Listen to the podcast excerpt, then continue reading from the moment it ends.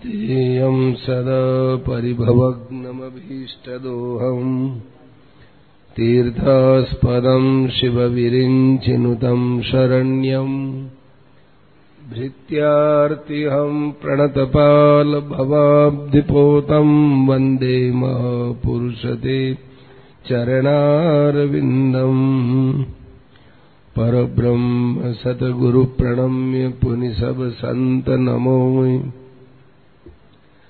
संत नमो हरि रामामुर्भवन में या पद समान कोय अधम जीव तुम तारिया, तुम ही तारे संत। अब कृपा मो पर करहु यो हरिदेव कहंत। सदगुरु से देवी नदी पर ब्रह्म सु प्रणाम। अनंत कोटि संत रामदास निश दिन करूँ सलाम। नमो राम गुरुदेव। जनत्रिकाल के वंद विघ्न हरण मंगल कर्ण रामदास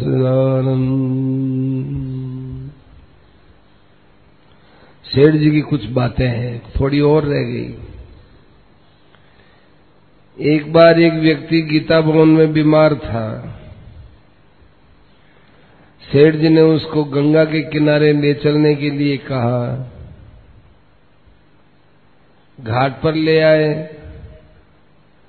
डॉक्टरों को बुलाया। उसी समय स्वाभाविक ही चूरू के एक डॉक्टर इंद्रजीत थे, वो आए। एक दूसरा डॉक्टर भी था। दोनों डॉक्टरों ने देखकर दवा लिख दी। एवं शिव भगवान जी क्याल से कहा, ऐसी कोई बात नहीं लगती है घाट पर क्यों लाए? अभी शरीर जाने वाला नहीं है। शिव भगवान जी ने कहा तो भाई सेठ जी जाने, हम तो सेठ जी के कहने से लाए थे। वे हमें कहें कि इसे गंगा जी में फेंक दो तो हम तो इसको गंगा जी में फेंक देंगे। डॉक्टरों ने शिव भगवान जी को कहा कि जाओ आप ऋषिकेश से दवाई ले आओ। वो नौका में चढ़े और गंगा को पार करे ही नहीं कि समाचार आ गया कि उस रोगी का तो शरीर शांत हो गया।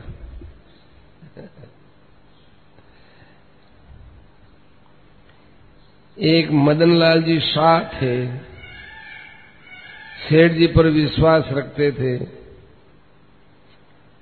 उनके एक लड़का था, उनके कई लड़के थे।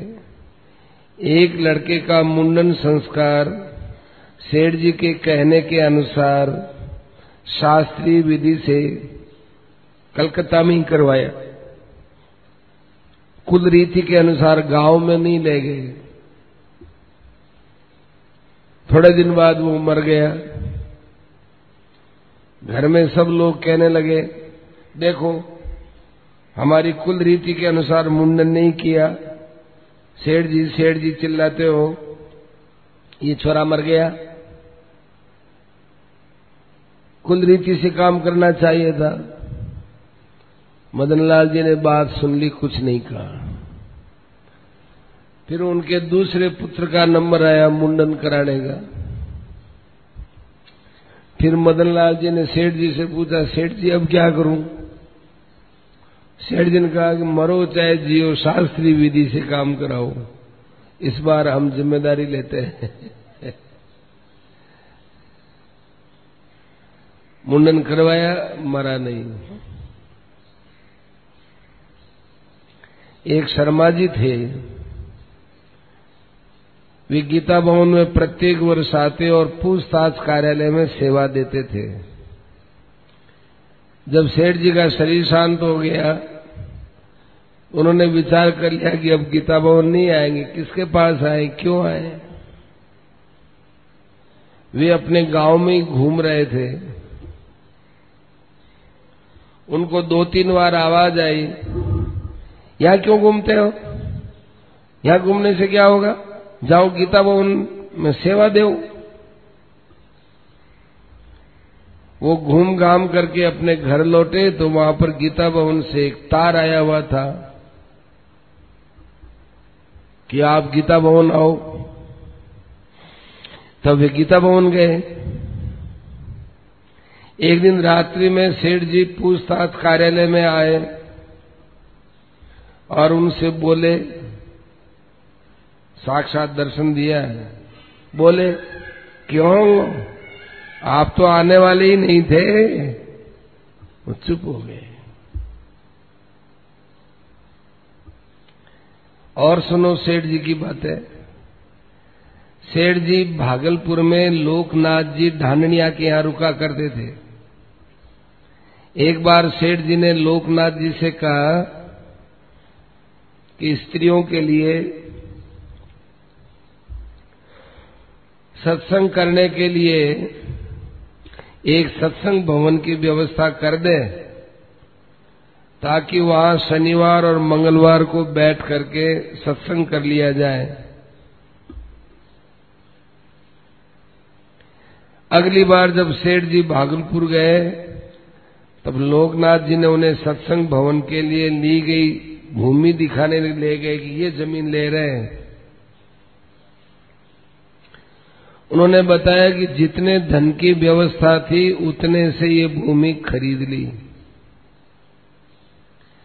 बगल की भूमि एक व्यास जी ने ले ली। मेरे पास जब पैसे की व्यवस्था हुई, तब मैंने व्यास जी से कहा, यह भूमि आप हमें सत्संग भवन बनाने दे दो। इसके बदले में हम उतनी भूमि आपको दूसरी जगह दिला देंगे।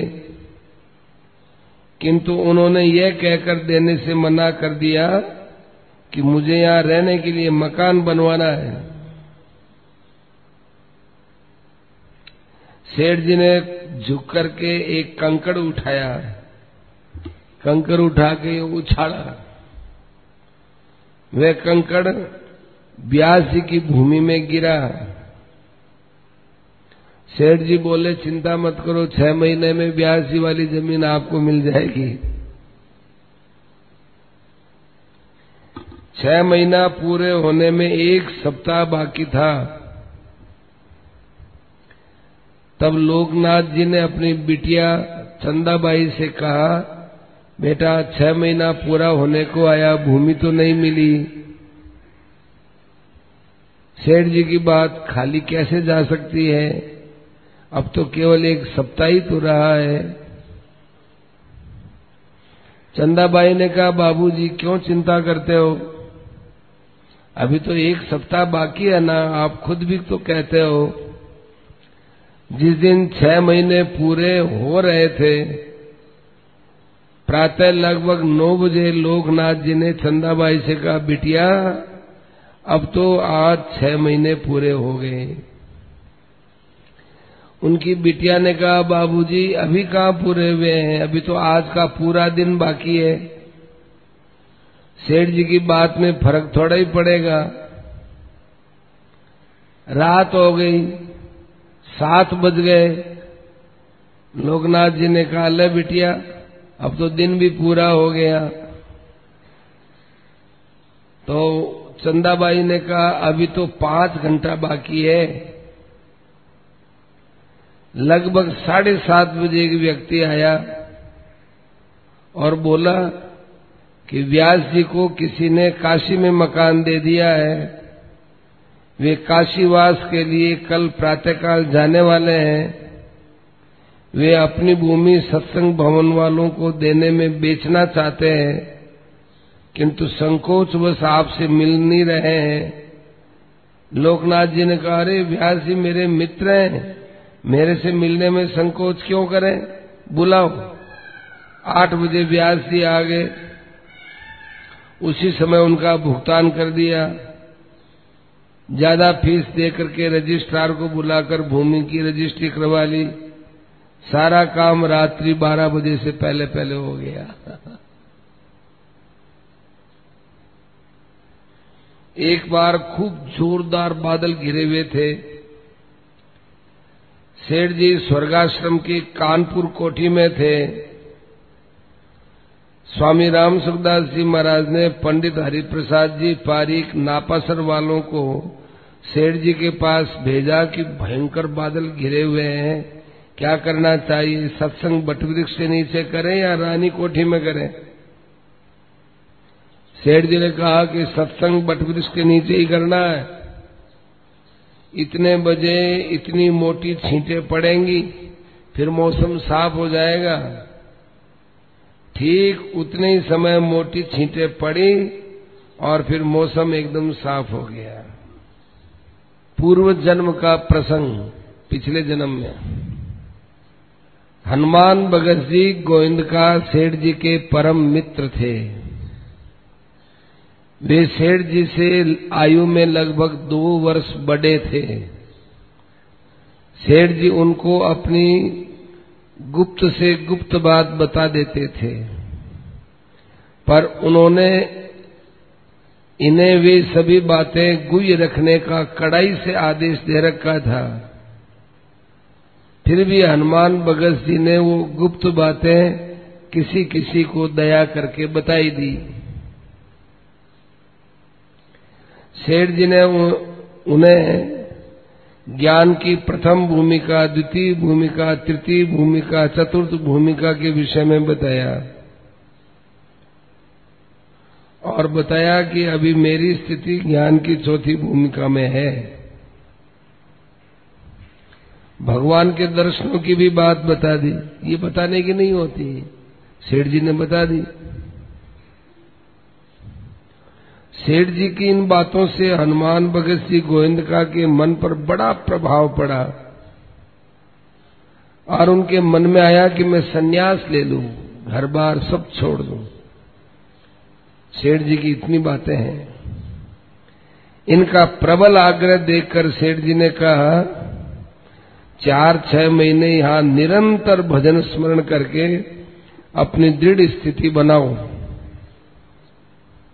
उसके बाद सन्यास लेने में सहायता मिलेगी। पहले तुम घर में भजन नहीं करोगे तो फिर यदि सन्यास आश्रम में चले जाओगे तो वापस गृहस्थी में आना हो सकता है।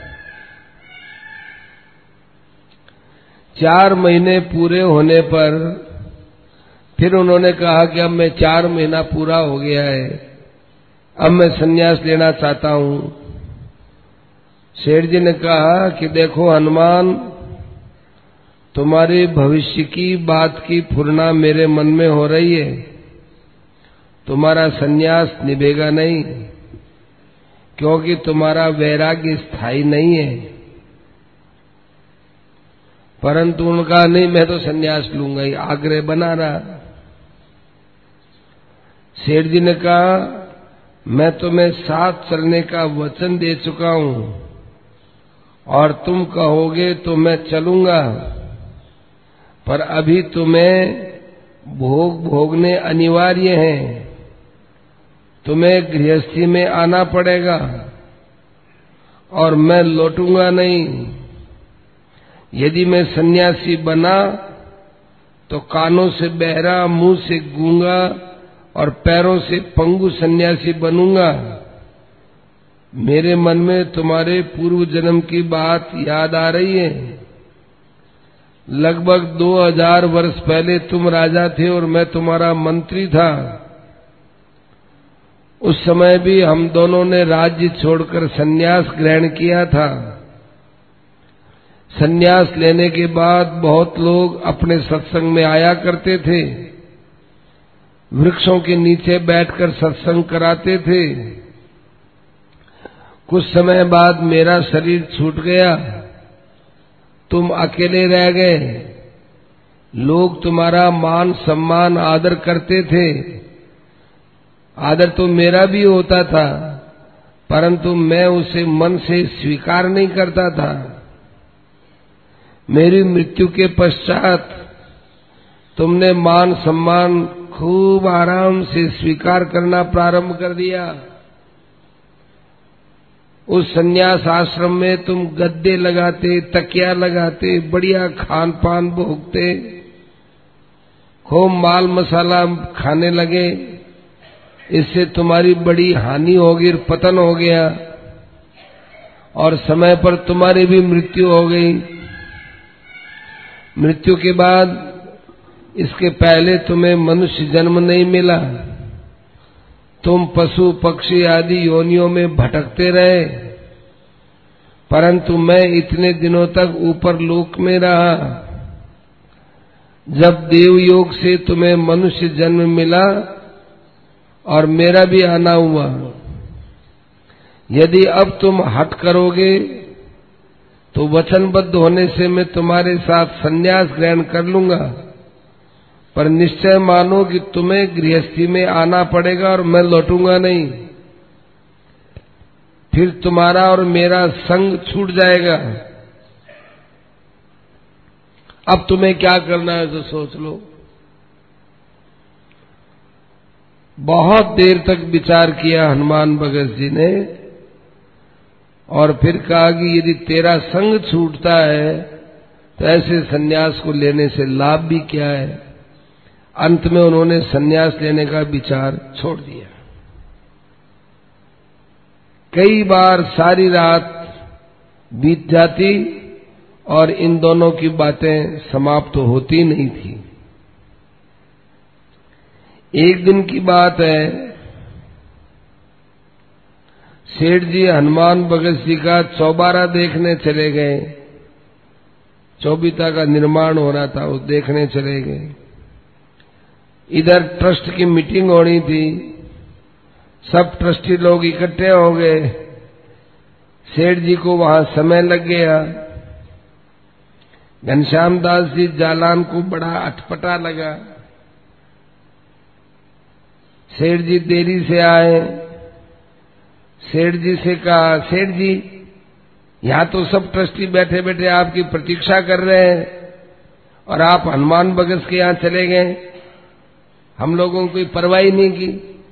ऐसा हनुमान बगस क्या हो गया? सेठ जी ने हँसते हुए कहा, आप लोगों से मेरा मिलना हनुमान के कारण ही हुआ है। आपको इसका ऋण मानना चाहिए, जिसके कारण से आपका और हमारा मिलना हुआ। ये बात अखन्नानंद जी को पता चला।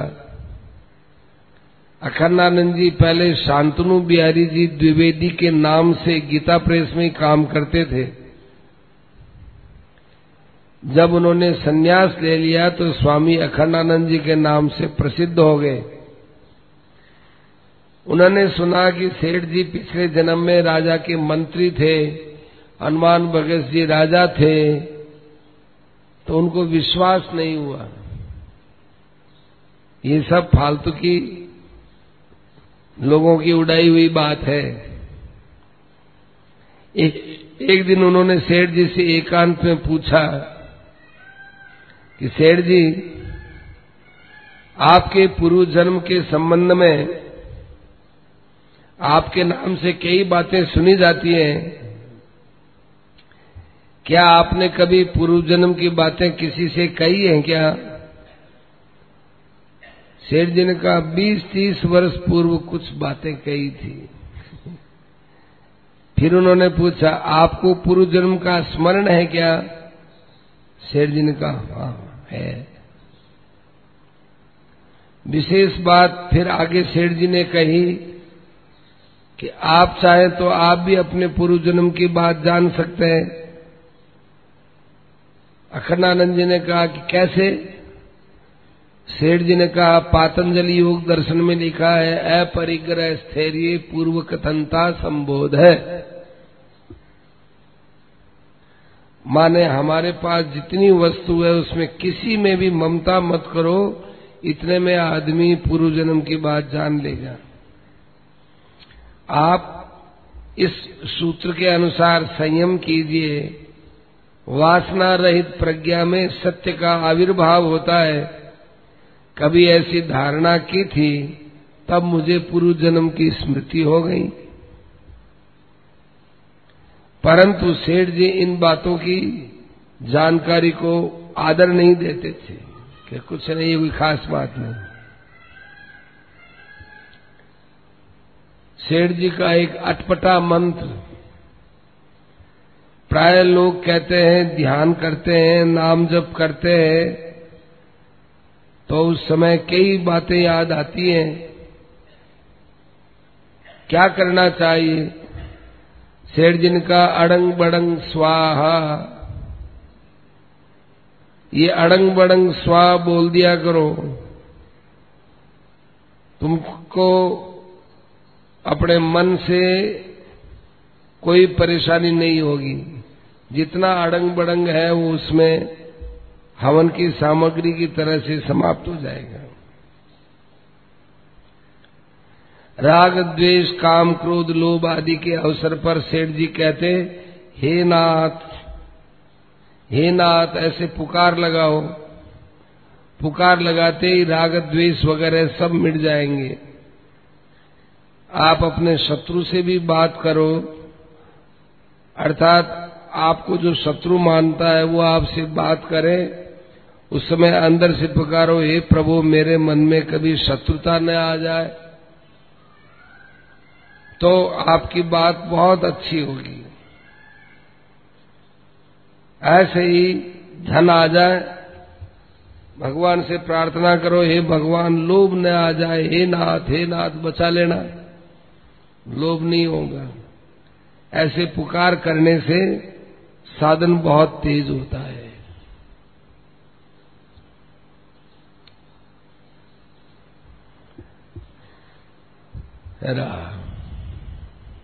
अब सेठ जी जो पत्र देते थे, कल वो बताएँगे।